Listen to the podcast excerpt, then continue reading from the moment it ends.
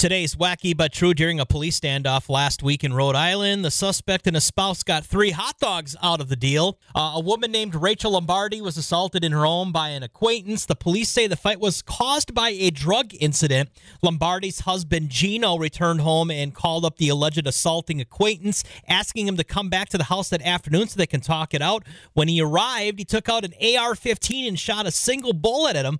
No person or object was hit by the bullet, but uh, someone called the police, and this turned into this big standoff. Approximately four hours into the standoff, uh, the negotiations came at a standstill. Around 9 p.m., police cut their power and their internet to the home. Finally, Gino agreed that they would come out of the house if they could have some hot dogs because they were hungry.